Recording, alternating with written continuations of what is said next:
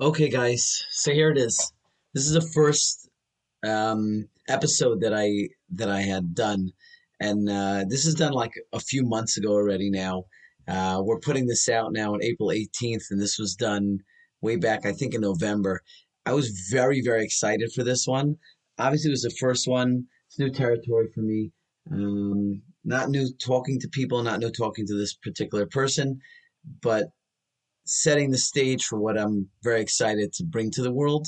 And um, and the young lady who, who I was talking to, as you're going to see, is just a remarkable, remarkable person and um, remarkable in so many ways. But one of the things that really blew me away was her positivity. And you're going to hear, I think, somewhere through the through talking with her, how I remark on that, how she has such a positive spin on everything everything she goes through and everything that happens. And I will tell you, since speaking with her, she's had some setbacks um, with her child. You're going to hear a little bit about that. And um, and even now, I told her, you know, it's coming out. We're about to put it out, and she's very excited for it and excited about how much she can help other people. Um, she spun her new diagnosis with on her, with her son in in another positive way, and just blows me away. It really does. And I, I thank I thank her for for having the strength and courage. As I thank all my all the guests that you know, God willing, we're going to uh, we're going to have on the show.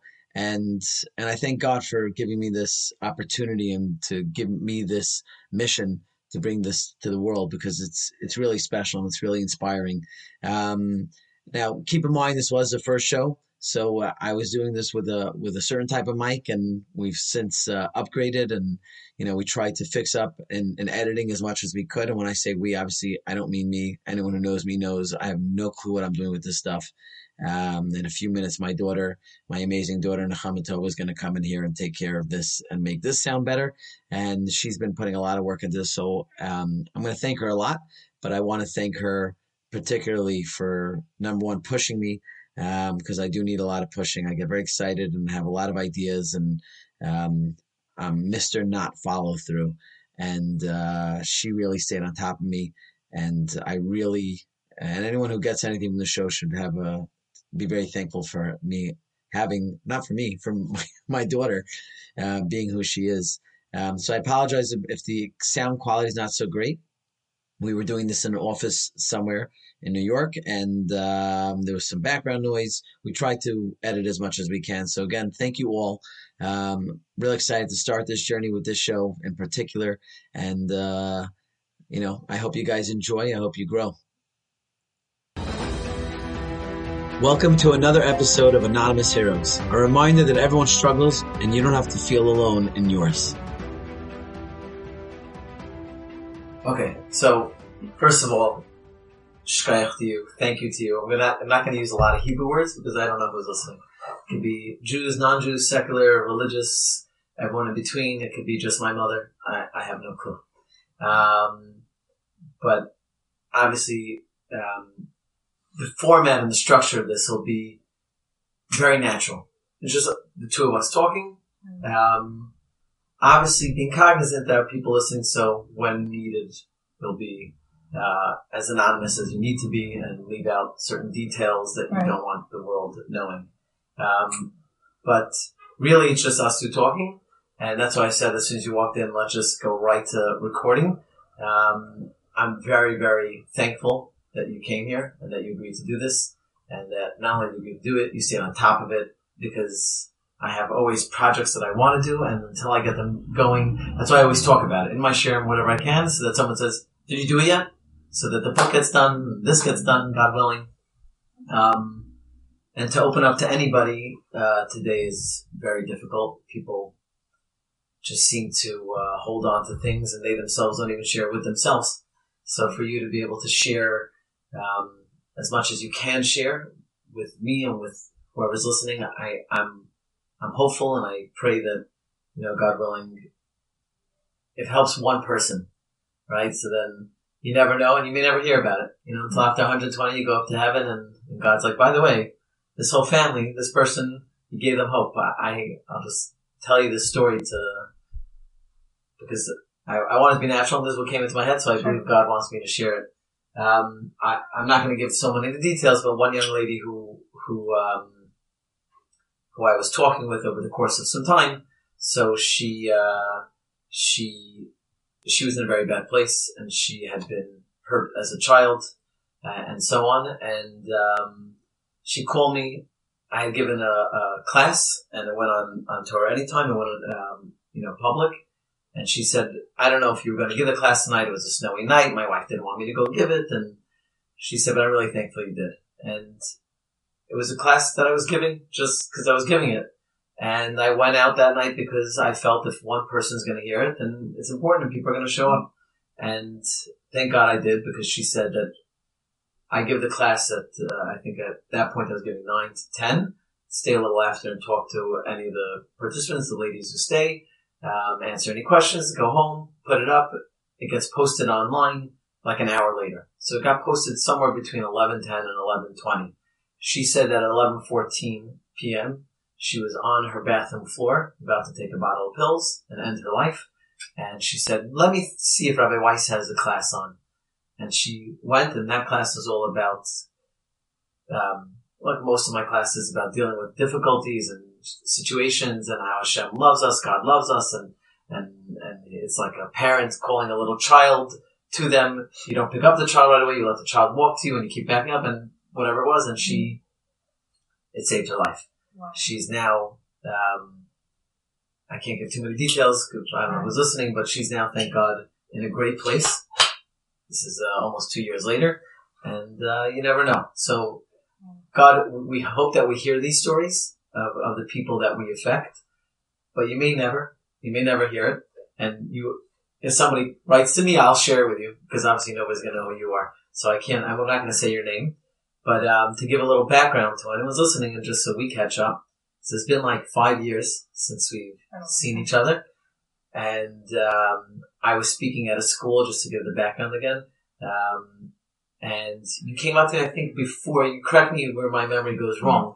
You came out to me before the. Um, should be tissues in here because I'm probably going to cry at certain points. But you came out to me before the class started, and you had told me that you had Tourette's and that you may make some noises and that you're going to walk out if it starts bothering. And I told you, which I, I felt strongly about, that if somebody sneezed, I wouldn't ask them to leave. If you can't help it, then it's fine with me and, and you should stay. And then I believe you came up to me afterwards. And, um, I don't recall if you even had any, um, what do you call it, episode or an attack or, uh, yeah. One of those all the same, all the same. Whatever the words are, and um, and you you thanked me because it, uh, it, uh, you know I didn't. You stayed the whole time, and and I didn't uh, notice it. Or, um, but what was most amazing is you wrote me a letter after. I don't know if you remember on Hanukkah time. I have the letter still. I can't find it because we redid my garage and everything. I have a box of these types of letters, thank God from old students, from things that moved me, from things that were special to me. And your letter stayed in there. And you wrote me a letter saying basically thank you and what it did for you and the confidence and something to that effect, if I'm correct. And then not only that, you then, just to, to for people listening to understand what a special person you are, you took the time last year at some point to reach out and tell me, by the way, life has been good and I got married and I have a child now and um, and, and to thank me again for a tiny small act that to, to, me would have never crossed my mind that after 120 God would say, by the way, you know you did for somebody. So the first thing I, I think of a great lesson is that you never know, right? Like you smile at somebody and you, you give them an encouraging word and and I, I guess what we could say is certainly so in this case where you're now willing to share um, a private part of your life like how much you can, like it's crazy how much you can affect people. So with that very long uh, intro, so I, I, know nothing else about your life other than those little things that I mentioned. Um, now, you know, tell me a little bit about how you grew up and, and when your challenges started and what the challenge is and. Fine. So I grew up on a in a wonderful, wonderful family, extremely supportive. Um, but then the problem started at school where they don't know they're getting so many students from so many different backgrounds, so many different situations. They don't necessarily know how to reach it or teach at, at every student. Right. So the problem started when I was nine years old. Till then, it was typical. I didn't know what was going on. I don't really know. I don't really remember anything, so I'm saying what like people told me, Right. not what I really recall. Until high school, that's when I recall things. Um, when I was about nine years old, I know I started having some eye movements and nose flaring, some like typical signs that parents also maybe like eye allergy or maybe glasses, like just typical movements that a kid would do. Then around mid, I would say mid fourth grade, like like turning ten, and I started having some like throat clearing and some some vocals, and then they know something wasn't right, so we do our, our regular trips to the doctor to figure out what's wrong, and then they referred me to a specialist, and then I was diagnosed then.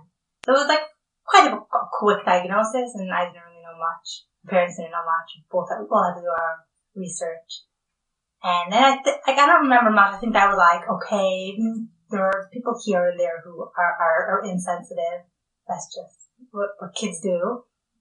And I remember I kept switching classes because maybe this class is maybe that, and there's just different crowds of girls.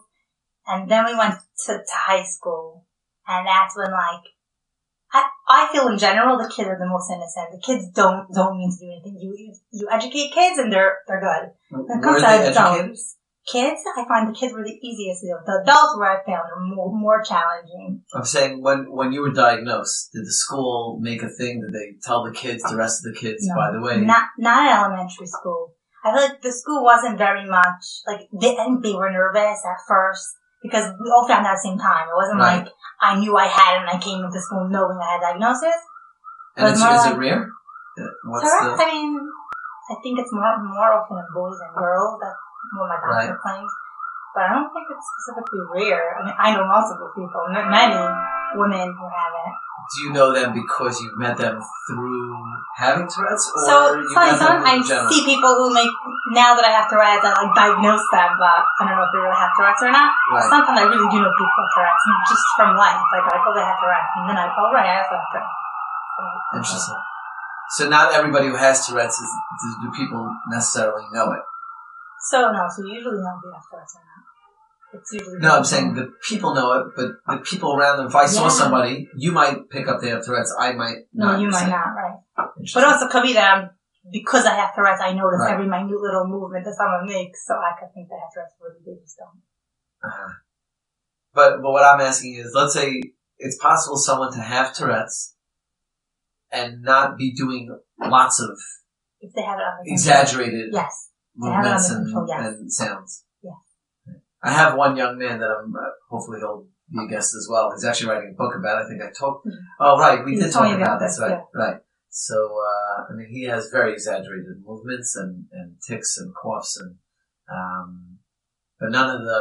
I think like movies also make it like the TV. They they So it's like, funny because really, I watched a film, the front of the class, the head of the class. They really do it very well. They're, they're not exaggerating at all whatsoever. really But they're doing it like when I was that age. Like when I was nine, I was like the boy who was nine. right. Now when I have it more under control, and this is all myself, like nothing, no interventions. You've then I never can- had therapy. No, so I never, I took medication, I had therapy, now I don't. So there is medication and there is therapy yeah, that not helps. that. Yeah. Doesn't get rid of it. It just It helps you. doesn't get rid of it. I still have them. They just, I couldn't, control them, because I can't control them, but I can make them not have, whatever. You don't understand it, because you don't know. Right. But really, like, like there are times where I won't have them, and not even consciously. I don't know that they're not, I know that they're not happening, but I don't know what's making them not happen. uh-huh. But you can you manage them in terms So of I have a certain brain therapy that I do myself, because that's what I was taught to do, and that, it just subcognitively does it on its own, so I don't even have to work on it. It took years to perfect, but now Right. So how often But it doesn't always work. So sometimes where it just happens and I don't know why it's happening. It doesn't happen. is it ever connected to stress? To it's supposed to be connected. it is right, That's what they say. Yeah. But you don't find that Um, so, I mean, that is quite stressful, but I seem to be okay. If stressful. right. Amazing. Okay, so I'm sorry. So you were in so in ninth grade. You found out. Your parents found out, and they were supportive. So, when I was nine years old, I was diagnosed. So from like, I'm, like, I'm jumping to high school because I don't remember much about elementary school. Um, what I do know is that like kids are very, very, very innocent. Like I was saying, you, just tell a kid one thing and they believe it for the rest of their life. Like they don't, they don't care. The, the people that I found the most challenging were, were the adults. Were like, they, they need to really believe it and see it for themselves for them to really understand it, for them to really accept it. Which that's what I found was the most challenging and like principals and teachers, they, they don't do it to be, to be rude. They do it because they don't know and they want to know. So Right. they could say things that seem to be not the most sensitive thing to say to somebody, but they're just doing it because they're just curious. Um, so like I was kicked out of classes and like stuff like that, not for, not, not because they wanted, because they're like, well, maybe you, you would need that break. If I told you I needed the break, then I would need the break, but I didn't tell you I needed it. So it was a lack of knowing. It was a lack of knowledge. I feel like people could have been more, more educated, but I feel like they, they also needed to want to be educated, which I didn't feel that was there. So when I was in 10th grade and 12th grade, I, I, I did educate. Um, I educated when I was in 10th grade. My grade and principal I was always speaking to and trying to tell them certain things were wrong they could fix and all that. They didn't really, didn't really understand it until I got to 12th grade where they finally realized was already too late for me, but I was hoping someone else would benefit from it. And how did that affect you? Like, were you upset? Were you bitter? Were you? I think yeah, I was I was upset because I wanted them to understand me because I was fighting for something for four years and they just finally got me by the end of the year when, Right. when it wasn't helpful for me anymore. Uh, did you go to therapy at all? Did you? Yeah, so when I was younger, I did I did I did, go to therapy to manage people's responses like this. People just didn't get it, and I felt like but, but I felt like I said the kids were the most innocent. Like camps when I went to, the, the campers were adored me. The the cat the counters on the other hand, I had the most trouble with. But but it hmm. was yeah, it's just so fascinating how kids you can tell them anything and everything, and they just soak it in like a sponge. and They're fine, and they, they would even tell the same thing said to them to someone else, like as if it's normal. Right. So, the therapy you went to was not to manage the Tourette's, but Right. to manage what the Tourette's affected the rest of your life in terms of schooling and friends. Did you feel like you? Did you have a lot of friends? A few friends? So it, it's it's fascinating you're asking this because when I was younger, I didn't feel like I had many friends. But as we all matured together and we realized things together, then I then yeah, then I had many friends, many friends. and I still keep up with them now from elementary school. And uh, do you feel perhaps that because of your, uh, is it called an illness or is it called a Um, condition? Condition, uh, Because of your condition, you have deeper friendships because sure. the superficial people typically have a hard time being friends, quote unquote, with Yeah. People that have anything that throws their comfort level off. So we're, where a lot of people, you know, in the Facebook world and the Instagram world where everybody has thousands of followers and Right. they think that those are friends, it's all superficial. There's nothing real to it.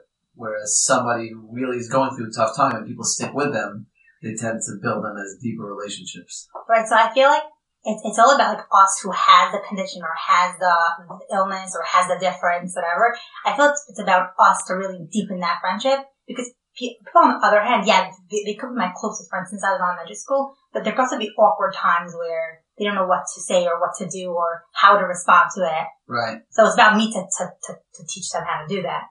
right. It's really a two-way.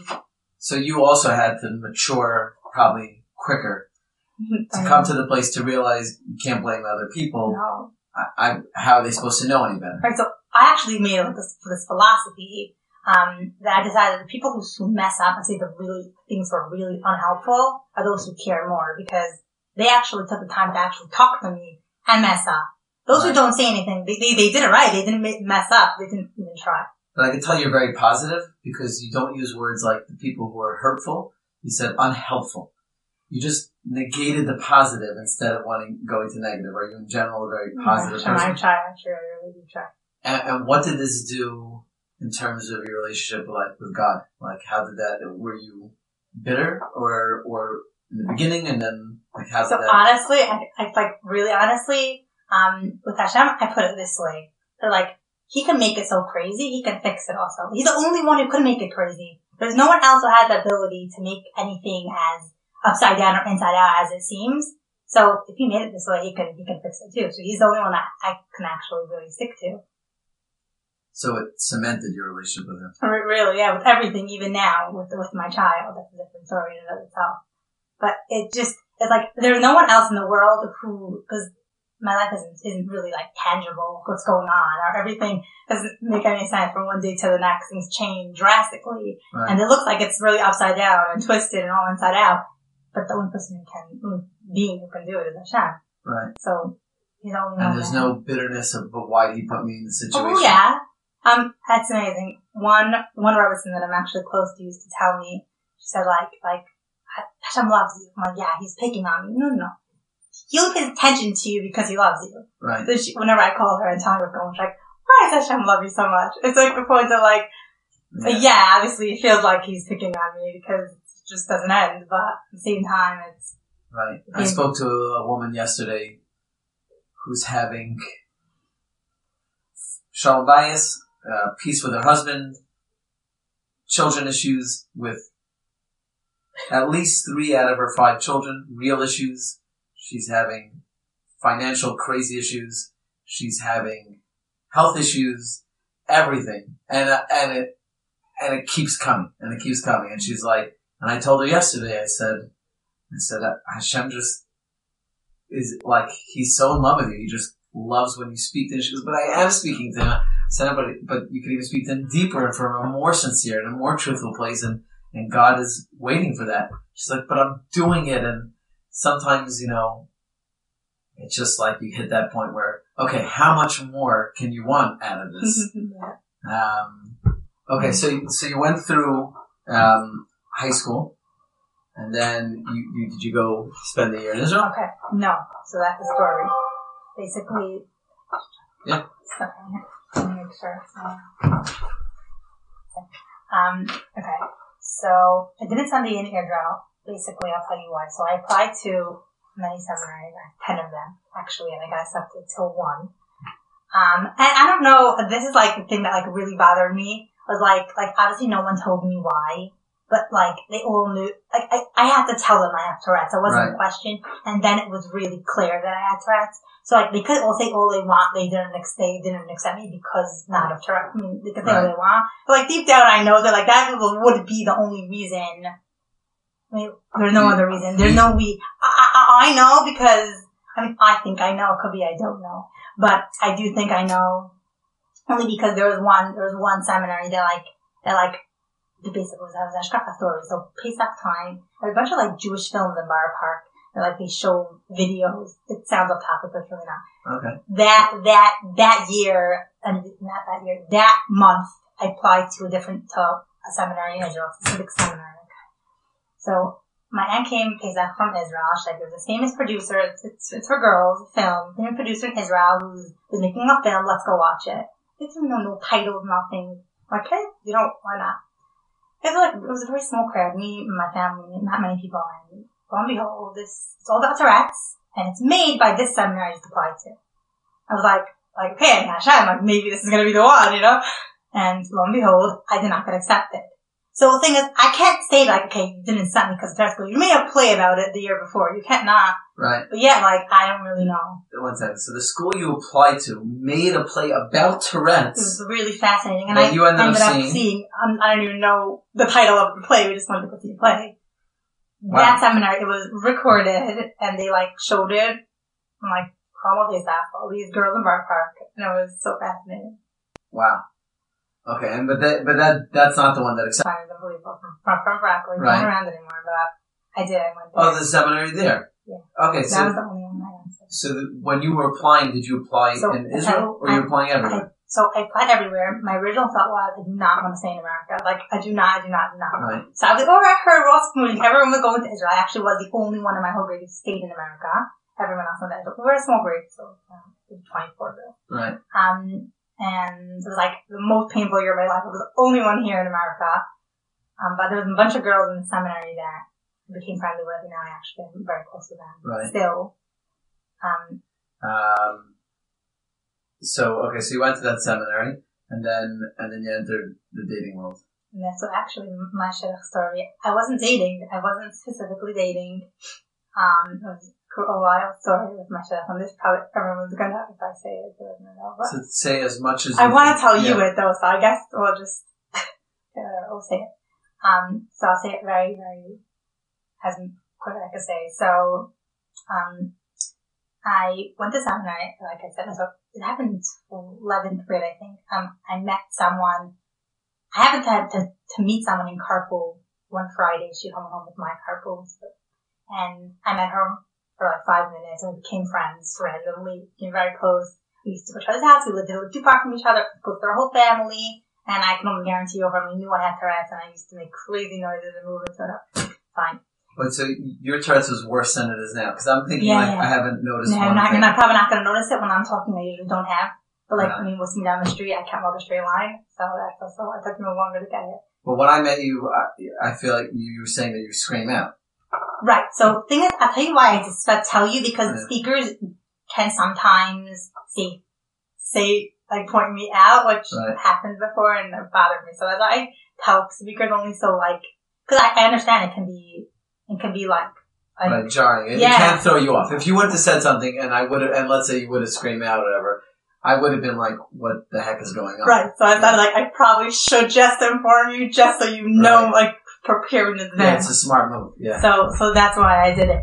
Um so I go So you were in carpool. carpool and I met this girl. Fine. Then like we were, we were very close throughout the year. Then summer because I didn't go to Israel, I wanted a Birthright trip. So how Birthright works is um they plan they plan a trip, but like you never know, like they could cancel you any minute. You don't Right. know. So my trip was cancelled. I was put on a different trip in, in the summer instead of going to okay. Hashgacha pratis beyond because this made my shit up. So I was on, I was a Hasidic group, only girls group. Okay. Um, this girl, so I'm gonna go back. Okay, then I finished a trip, amazing, amazing tour. Then that September, one girl got engaged, and the girl from Carpool that I met is her cousin. Okay, Okay. fine, I'm gonna get with, get around with you. I'm not super close to her. I just because I became so close to this girl, I know her whole, all her cousins and all her family and all her grandparents and everybody. So I'm like, yeah, I'm gonna go. I'll be part of your family. Why not? Fine. So I was there, and I went home that night, and her mother said, tells me the girl I got home and says, I have a shidduch for you. My husband was in the men's section, and then we got engaged. Whatever. That was we got engaged. Um, Why they think of you? Like how? so also he's Hasidish. I'm totally fish. No Hasidish background whatsoever. I just when I was grow when I was younger, I was like for some reason I was challenging to become Hasidish. I used to like play the Hasidish for I don't know what reason, but Really? yeah. So like my dream was to marry Hasidish. I feel like in general the whole Hasidish um on the halacha of like like the love for Yiddishkeit and how they train the kids to love each other and I just really really that was very powerful. So I decided that. So you went on a bashow? Like how Hasidic are we No. talking about? here? No, show. We had regular mm. dates like Regular everybody dates. else. But your husband doesn't shave and has long pants? So he has long up? he's got shit, a small beard, Right. his face behind his ears, not curly, not like that. Right. He like, he, he, he has Hasidic Minhagim. Got it. Yeah, Got it. And he's from this neighborhood that we're whatever. Okay, we're for that out. Um, so he's from wow. Um, I mean, people are gonna know we're in Boro Park just from the uh, sirens and everything. I think, I, I want to tell you a little bit of part of the story I don't want everyone to know, so I guess. Okay, we'll so we're gonna stop here for a stop it. second, and we're gonna come back to this. Yeah. Okay, everyone, you didn't miss anything so great. Really, I don't want people sitting there thinking, "Oh, I probably missed a good part." You just missed some details, but the the way that she found her, um, the way this young lady found her soulmate was pretty pretty incredible. Definitely, God was uh, involved over there in a very serious way, as He is always. But this was noticeable, very noticeable. Okay, so you so you got married, And, and uh, okay, yeah, sorry. So that one happened. Okay, fine, so I got married, and as usual, my life just doesn't like get boring or get uneventful. Baruch Hashem had a beautiful baby boy. Baruch Hashem, it was, it was quite fast. Within the year, before our first anniversary, had adorable, healthy baby, baby boy. That's what we, that's what we knew as. Um, we, we did find out a few things in utero, nothing major, just small like foot, hand issues, like the like movement, whatever. They say like it's common, you've seen sonogram, but Okay. maybe it'll come out to not like that. Huh? So then when I was born, we did confirm a certain birth deformity, which I you after. Um, and that was like, that, was normal, fine, correctable, amazing. Everything else is typical. The doctor said, well, because of my, my experience with special needs, I grad organizations, um, when I was sing- single and in high school. You ran your own organization with special needs kids? Yeah, so I didn't mention that, but um, yeah, so so because of my Tourette's, really, this is what really helped me. Um, I decided that I'm going to make sure that every kid, no matter what, has a good experience and can give them self confidence. That no matter what people do, people think they can really can be empowered. Right. So This like, was for the kids, for the parents, for the. Okay, so it was for um, kids, their siblings, and like typical kids around the neighborhood. It was really a Shabbos afternoon program. I had 12 kids. Um, it was a mix of kids with special needs, kids without. And I felt like it was a good, um, it was a good mix. They both learned from each other. Typical who would never be put, opening a door for a wheel, for a kid with a wheelchair to come in. They were doing that. They were helping each other. They were, it was really, really, really amazing. There were, there were two, two divisions. There was, uh, an older girl group and a little, so yeah, so she was my class. classmate. I made it English with her. Sadly, because of COVID, it's not really around anymore, but it Right. was around, um, for three years. Um, and that was that. So now, so because of all my experience, I like knew my baby had something definitely wrong with him right when he was born, and I kept telling doctors, I'm telling you something's wrong, I'm telling you he has Down syndrome. I told him exactly Down syndrome. They didn't know that right away? No. Told him he had Down syndrome. They're like, no, he doesn't. I'm like, okay, fine, he doesn't. Like, oh, I'm not gonna yell at them and I'm like, I don't want my baby to have Down syndrome. I'm not gonna tell him he has Down syndrome. Kai Kai stop you for a second. I have a cousin, my first cousin, Esther Leah, who's now 20 something years old, Down syndrome. Um, I remember from the first moment she was born, they knew. Usually the do. fingers and Yeah. certain little things. So and my baby I think it's a, coat. uh, blood. Isn't there? Isn't it something that they could take a DNA test? To, Okay, so let me tell you. So, so we found out my baby had puck foot in utero. And the doctor said, just so you know, puck foot could come with, they gave me like a three double-sided papers of issues that could come along Right. with it. I'm like, hey, like, puck foot, I know many people puck foot, it's fine, it's great, nothing's gonna happen. It's Right. Fine. Then, um, so our Rav really said that we, we could take the test, they don't like, like, halachically really, they don't let, only because it's could be dangerous, but then you could do like a non-invasive one, and I'm like, so I really want to know now, like, if my baby's something wrong. Right. No, wait, it's fine. So I'm like, okay, we're not, we're not gonna find out. So then we didn't find out, and I mean, I thought I knew it the whole time. My husband kept saying like, sure has Down syndrome. His tongue, the, the mouth, totally.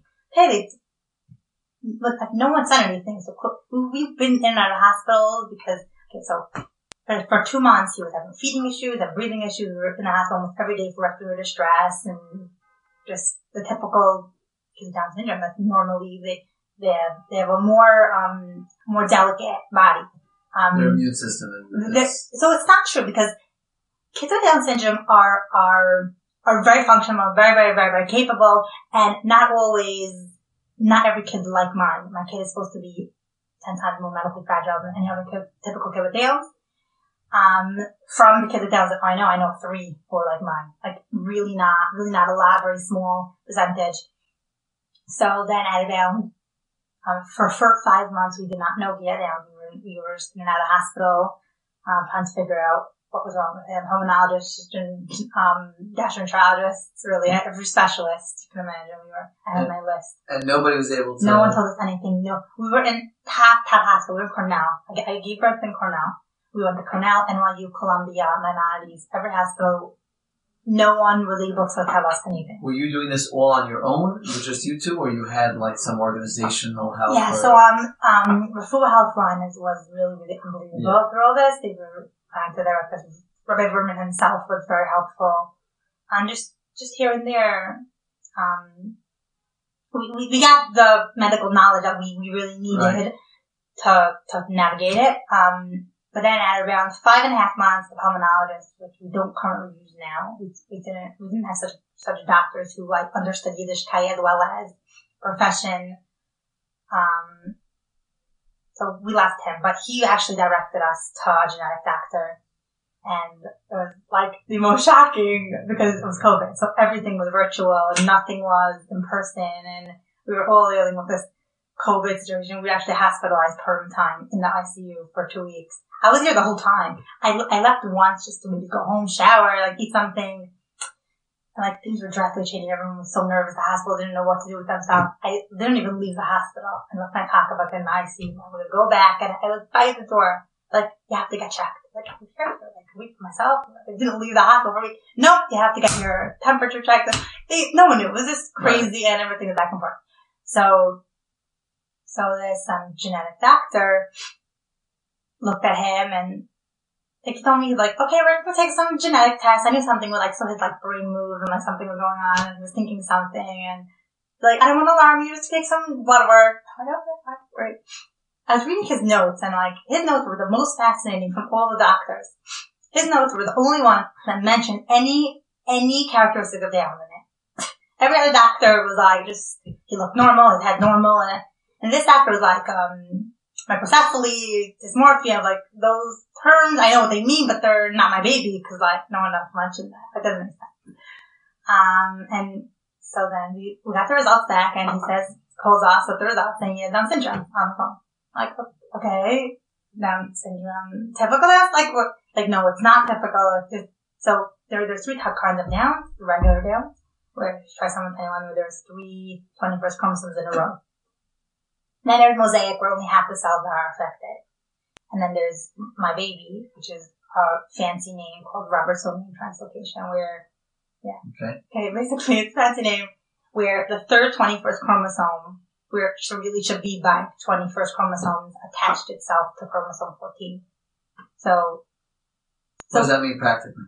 so, I'll take back to Um, but it, I, I- I mean more like practically for someone that's interacting with the child, or or does it come out different? These three types. Okay. Uh, is it something just Okay. that they have inside of them, or Okay, right, externally? Right. So, so we know typical Down. Anyone that you see normally think they're, they have typical Down syndrome if they have Down, unless unless the they pointed out that they have mosaic, which I don't know much about mosaic to be honest. I just know that they can act more aware and cognitively and more cognitive abilities. Than So it's higher functioning. I guess more more capable. Yeah. Yeah. So my baby, I, I did a lot of research. There's not a lot on my babies, but like the research that I read, statistics claim that he's more on the medical fragile and like more health problems than typical child with Downs, but cognitive, but cognitively he's more he's more capable. So mentally, cognitively, he's ahead, so to speak, but physically, health wise, his body Right. So behind. also physically, I mean, I don't know typically, but right now he's a year old. He is Right. tremendously delayed. Um, like I mean tremendous, I mean like three to six month performance, not a year old performance. Um, so that also affects cognitive abilities because he, he wants to do more. He's extremely Right. motivated, unlike a typical, I mean, I can't say that blanket statement, but, but typically children with Down syndrome can have that like, that like relax, right. relaxed, um, I don't know how to say it. Demeanor. Yeah, relaxed demeanor. My baby's just feisty and just wants to move and wants to walk already. He just doesn't have any, any, um, Motor skills. any, any motor skills. He's extremely floppy, not, doesn't have any function of any of his body. Is is it muscle tone? It's all muscle tone, yeah. It's, it's a lot of muscle tone. Also, my baby has seizures. It's also a lot of neurological stuff. Um, but actually, there's no cardiac stuff involved. Typical kids with Down syndrome do have cardiac. Got it. So, is there? A, So, so I'll tell you, um, actually Wednesday, when we were originally supposed to do this, what Yeah. happened was is, so that morning actually was his birthday, so we had a whole cute little zoo birthday party, and then two hours later, you know, he has fever, he's not like breathing so well, he's starting standing in the 80s, and whatever, really not doing well. So we, we call it Hatzalah, and we find out he has a cold. Cold doesn't really bring people to the hospital. So what happens? Had a cold, and my baby has an history of soft aspiration. He's got a VG too. Um, and he had a cold and he was dripping and so congested and everything. And he ended up having soft aspiration pneumonia, which landed him in the hospital. So for kids like mine, who any tiny little anything can, can cause a week hospital stay in the ICU, you know, so that's sort of, like, that's the difference between him and, and the typical everything. And do you and your husband are you able to hold on to jobs like? So Yeah. I can't. My husband is working full time. That's fine. My responsibility right now. Um, I mean, we keep saying like, I should go get a job. I should go, but like, I can't because I'm gonna like, really not responsible right now. Right. Where I can't hold the job. And um, you have family support? You have support groups? You have organizations? So yeah, so I'm part of support groups. There's only one of them that I, that I really, really like and enjoy. The other one, I'm just oh, I'm mute and I don't look at them. Um, my family doesn't live close by, so Right. I can't, like, I do have like moral support and phone call support when Right. it comes to physically, not really. Um, but that's not much college. Don't live nearby, but we try. Um, yeah, we're just in the hospital every day. Do your in-laws live nearby? So my mother-in-law is by herself and she lives Mhm. nearby, but she's older and she's not Right. yeah, so there's not really much. Um, And is there, uh, so to speak, light at the end of the tunnel? The doctors say, well, it's so it's all about us being positive because doctors try to give up a positive because like they just don't have any other choice but to try to be positive. Right. Um, I mean, I don't think it get worse than this, so I think I think we're good. Like for now, we're okay. Right. Like I know that there can can't get worse, so stay the same or get better. Right. There was, there's a, you know, part in the, in the prayer service that we say says, Bashamayim ma'al, val aretz mitachas, that God is in the heavens above and in the ground below. And the Kedushas Levi Levi Yitzhak ben Sarasasha, the Berditchever Rebbe said, he said, it's really an outlook in life. Bashamayim ma'al, Bashamayim, when it comes to heaven things, ma'al, always look at people above you. So spiritual pursuits and, and, and becoming bigger and better and more amazing person, look at people ahead of you and say, I got a lot more to do. I can really, I, I can push myself harder. I should study more. I should try harder. I should be sweeter. I should be more sensitive. Vala aretz, but when it comes to things in this world, mitachas, look at people below you and say, you know what? I don't have it so bad. This person is, is dealing with this. Uh, if I, you know, uh, just in the last few days, the pieces of news I've heard from three separate people, and, and uh, it's Wednesday thing, the last week, from I don't even want to say it uh, in public, but really, really difficult stuff. Difficult, difficult, traumatic challenges, and um, you know that outlook of of it could get worse. People think it's like sad or depressing. I think it's no, thank God. Like there are people that have worse than me, and they make it. And I think part of this whole podcast, what I'm trying to do is for people to, to open up and say, because I think one of the most painful parts of going through difficulties is I'm so alone and nobody knows what's going on and everybody else has it better. And you walk down the street, especially in New York or you, as, and in our age where anything you know about other people's lives is coming from Facebook, Instagram, whatever it is, tweeting, TikTok, and all these things. And nobody's showing the difficult times. Everyone's showing like, look at what great dinner we're having, and, and look at the our our uh, vacation, and look at my new car, and my new house, and my and it was like, wow. So everyone else is living the life, and I'm the one that, like you were saying, God picks on, and, and you know, but but to know that you're not alone, there are other people. Everybody's struggling in their own way. So, do you have a I don't know, an emotional, mental, spiritual place you go to? Like, does it ever get too overwhelming, or how do you like how do you cope? Or do you, do you do you wait for your husband to say no, we, we can do it? Does he wait on you? Do you guys do it together? Do you have a route? Like, So we actually like like figure it out with my husband and myself when it comes to like any emergency. Like like we almost have like a checklist, like when we call Hatzalah, and then we decide who we're what we're gonna do. So I'm great with like in any situation when I can deal with like the medical stuff, like I don't know, wrapping someone's hand, or like I don't know, something like like doing I can do CPR. Yeah, when it comes to talking, you got my husband. I can talk to someone. I cannot talk, talk to doctors. That's not my thing. Well, because of COVID, I have to learn everything because only one of us is allowed to go and one of us stays. uh, So then I learned, but I really, that's So not my first every time the, your kid goes to the hospital now, which I know already. I go every day. you have to go alone, and you have I to go alone and we cannot switch. So we're actually going tomorrow. I'm going myself. We're going Monday, Wednesday, and Friday. I'm going myself. We have next week we have a admission. I don't know when, but sometime I'm going myself. This is obviously this is planned. Now it's planned. It's yeah. This is planned. This is- all appointments slash procedures. Yes. Has he had surgeries? He's Or- had he's had surgeries. Yes, he's had two surgeries so far. It's not so bad. Gosh, Only two. Wow. Yeah, well, I have a girl, a home health aide nurse, we I called her everything already. She has so many titles. Um, I was really frustrated at Columbia the other day. They didn't let her in. They always let her come in with me. She had so fancy idea. You got her. Own fancy. She really liked some random girl in Boro Park that like is my friend and called the CB worker where she could really be anyone. She's She- very she's a familiar. nurse? No, so that's our own private joke because she's not really a nurse. She's she's employed as a home health aide because that's really her job. The Right. home health aides are not licensed in anything. They can't do anything. And maybe needs a real nurse, but insurance, being insurance, Right. um, it's just kind of over there. Um, we're not approved for anything.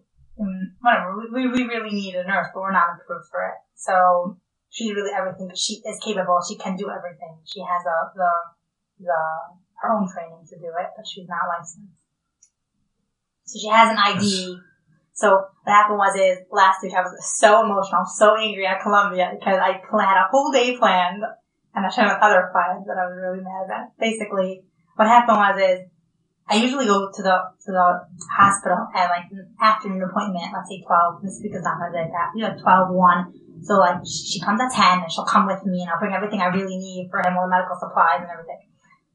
That week I couldn't get an appointment. That I, my phone was at eight o'clock. I told her I'm like, "Hey, forget it. Don't come. I'll just pack, try to condense everything as much as I can, and we'll make it home fast. Hopefully, it'll go well. The appointment and.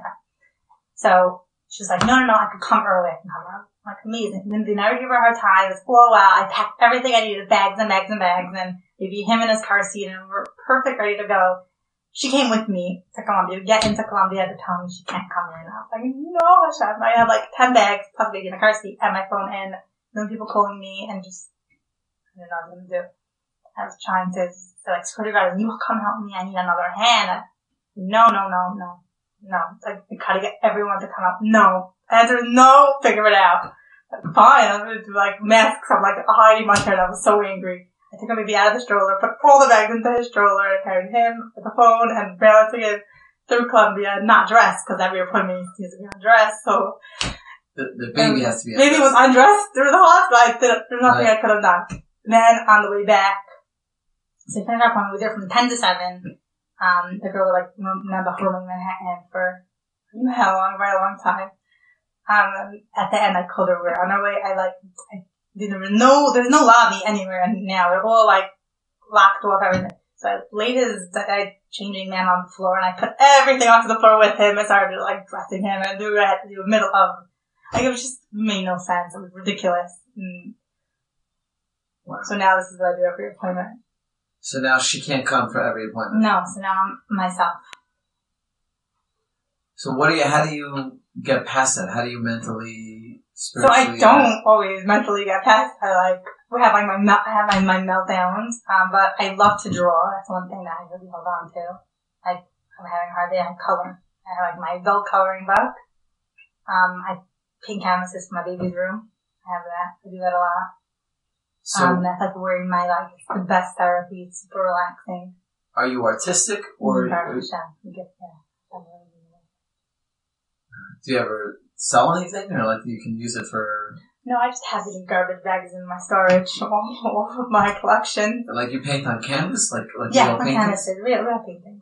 Saying I don't really have time to do real paintings now, but color and doodle, all that stuff. Could- there's definitely what to turn that into, you know, with uh, design and marketing and, and all these right. things. Did you go to Did you go to college? I'm, I'm in college. I'm actually almost finished. I'm just trying to balance that also. oh wow! Yeah, it's my last course. Are you, you doing everything online, or you go into? Online. Online. I can't go in anywhere, but online. Um, I'm actually getting my undergraduate in my undergrad in social work and then special ed hopefully master's. That was my dream since I was Wow. little. So, oh, are you thinking like doing like art therapy, or No, so I'm actually I'm I'm still figuring out exactly what I want to major in, but I have some like some ideas. I'm not sure. wow? Yeah, I don't know when that's gonna happen. But first finishing my undergrad, which is still Good for you. It's amazing. So, what what? So, like as a global look, I mean, I guess I could kind of figure out the answer, but the the global. I mean, you walk around with a smile on your face. You're you um, is your husband as upbeat? yeah, really, really. I think I learned from him. Really. Really? Yeah. Amazing. And is it is it natural or is it? do you feel because of your It's something I worked on for years. Not not natural So- at all. so would you say your Tourette's I think my prepared you? Definitely, Hashem. Hashem really prepared me for everything because my whole everything I've been through is really Hashem has you. So I worked with two specific kids over my years in my in my years of special needs. I really like, got attached to one had Down syndrome and one had seizures, and I think Wow. those two kids really trained me for my baby. Like those, they were the best teachers. Amazing. feeding tubes, everything that I would need. I'm doing. I'm, I'm dealing with that. When, they, when they say that Hashem gives you the tools, it's really true. So uh, at this point, what do you? If you had to list three things that you're top and most thankful for, I think before my husband is number one. Um, my baby's really number two because he is the most. I think if I'm in a bad day, I look at him, I have a bad day, and he's just he's just smiling. Well, he's delicious. He's actually beyond precious, beyond. Um, and really my family because they Hashem really helped me teach them because we when we ever go to them for Shabbos, which was before COVID. I don't know where he goes. Someone, one of my siblings know exactly feeding tube, everything, putting in NG tubes, out NG tubes. When he had that, I could just leave him and they don't know exactly what to do. More the times I brought the kids to my parents' house and so what? Are the, what would you say the three most, I guess, stressful things going on now are? It Is so COVID's made it much more difficult. Well, COVID's number one. That's just like really turned everything upside down. Like therapies, I I used to Zoom a whole day. I was at the computer with my baby. Like who's zooming? Not the baby. So Right. we just didn't have therapy sessions. That's why the- he is the way he is right now. Um, that was that, and then stressful is just unknown because that's just our life with Tourette's, with my baby. Just not known. You know. Is, how, how does Tourette's affect you now? So, the, Now, so for the past few weeks, it happens to be have been really bad. I mean, when I'm talking, it's not. Like walking down the street, I bend down every ten minutes and five minutes. I really, really bend. I have my my my famous movements that I do. Usually bending and like uh, head jerking. Um, that's been like really out of hand. is it painful? Not at all. No. I mean, I'm used to it, so no. Right. No. Um, and then my, my, my, my noises get really bad when I'm like cooking in the kitchen. So that's recently, that's been my, but otherwise it's been okay. And and is it still? Do you get? I'm here in Boro Park. I imagine there's stairs. Oh, I, I shouldn't say that about Boro Park, but the, okay. Everyone stares. Everyone stares. Yeah. People stare if they, they, they want to know. I, I tell you, I never stared before in my life. I've stared at it, well. Yeah. You stare at other people Of with other course. interesting. Because that's, that's what everyone does. It's just Right. the normal people want to know. They look for a minute. Or, the the thing that can get me like frustrated and upset is when people just look and look and look. Like I've been in the street with my baby trying to attach her a G to YouTube stuff, and people are staring like, "Should I teach you? Like you want you want to learn?" I think Right. they're just interested. The people actually came over and yeah, they just want to. They really People came over interested. to help or to, to just look and like they're in to ask questions. They really want to know. and that's not a that's not a problem to They want. No problem. Just just yeah. If you could walk around with a sign saying something so that people should know, what would it be? Like what do People you should know. Oh, I don't know. I don't, you I think that'll make I your want life less? Fr- I feel like, upsetting or like my superpower is that I could hide these things from people. I'm not, I don't know if that's a bad thing, but I think like, because in this whole day, world and day and age, it's like, the minute you have some sort of label, automatically put into another category. Like if I could just like, like for a few days be like with me without any label, and then the label can come like a day or two later, then like I'm, I'm no, like they, they, they told me already. Because I know that it's just part of me, but, but the world has to be taught that. That Right. people are not what they have or what they, what they look or what they seem to be. So if they could just see me, my real, what they think is me, and then, then like everything would be good. right.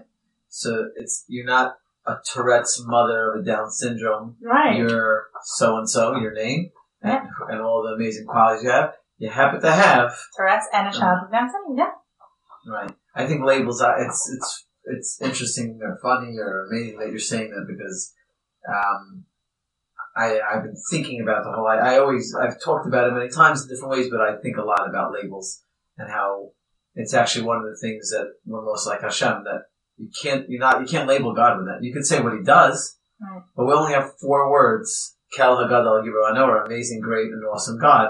Those only four words, and Talmud itself says you really, we couldn't say that it wasn't that Moses himself said. We wouldn't be allowed to say it.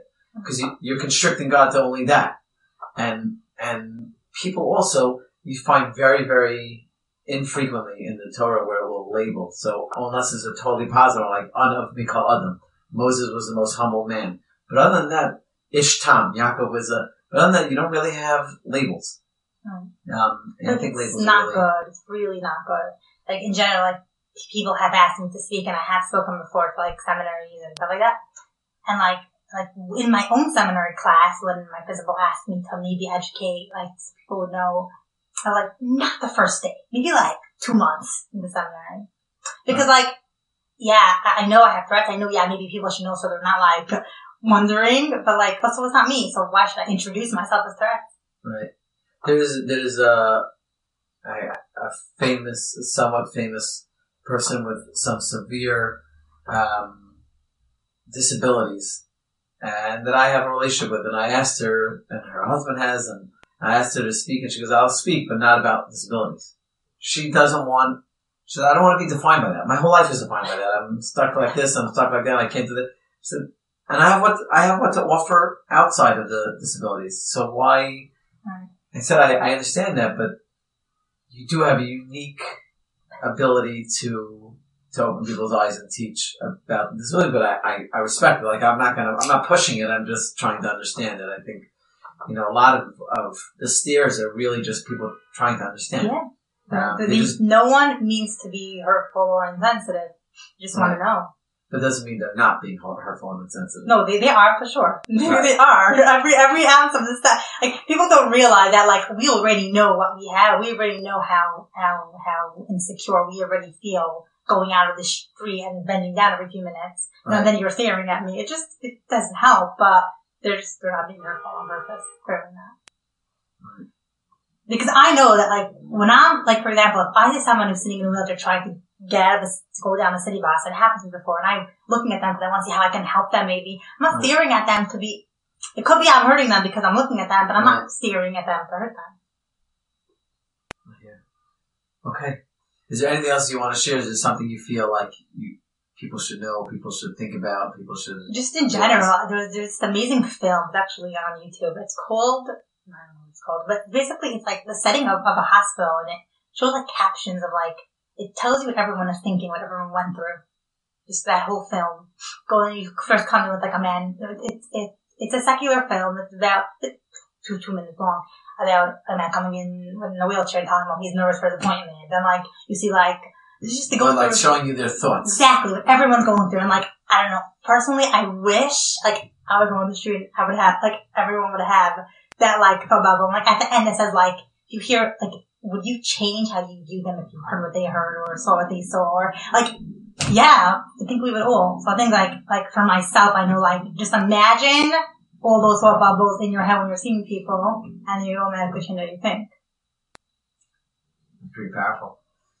Yeah, I think part of I think part of the issue is that a lot of people are scared to see their own bubbles. Right. People are, um, you know, I had a young lady that I uh, recently kind of pushed towards therapy, and uh, once Baruch Hashem she got started, I said, I think you're really scared. She was really very, I mean, desperately against it, very aggressively against it. I said, I, you know, I was trying to find out what are you scared of, and what it came out is that she's scared of finding out that she's not perfect, and she's scared of of vocalizing things that she may hear whispers of deep, deep, deep down inside, but if she were to let it out, then then it would be real.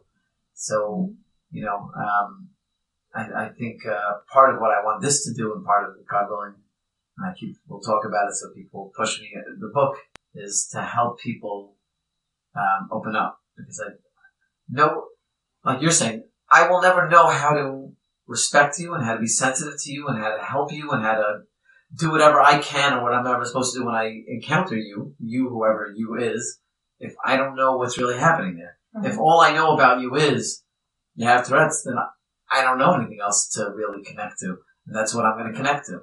So, um, I guess uh, unless you have something else you want to share, Mm-hmm. thank you Very very, very, much. I mean, for me, it was a unbelievable learning experience. Uh, I, I hope to always, every time I meet with somebody, walk away with that feeling, and uh, I'm sure whoever's listening, God willing, will feel that way. And certainly, if whoever's listening wants to respond or connect or whatever, they're willing, they're open to, uh, they should feel free rather to reach out to me. And um, if you are open to that, then, then we'll make the connection. Okay. Thank you very much. Okay.